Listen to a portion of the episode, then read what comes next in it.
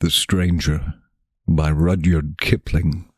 The stranger within my gate, he may be true or kind, but he does not talk my talk. I cannot feel his mind.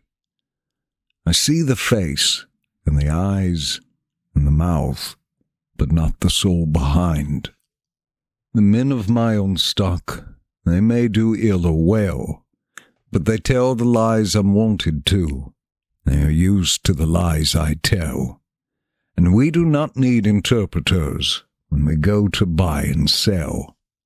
The stranger within my gates, he may be evil or good, but I cannot tell what powers control, what reasons sway his mood, nor when the gods of his far off land shall repossess his blood. Men of my own stock, bitter bad they may be, but at least they hear the things I hear and see the things I see. Whatever I think of them and their likes, they think of the likes of me. This was my father's belief, and this is also mine.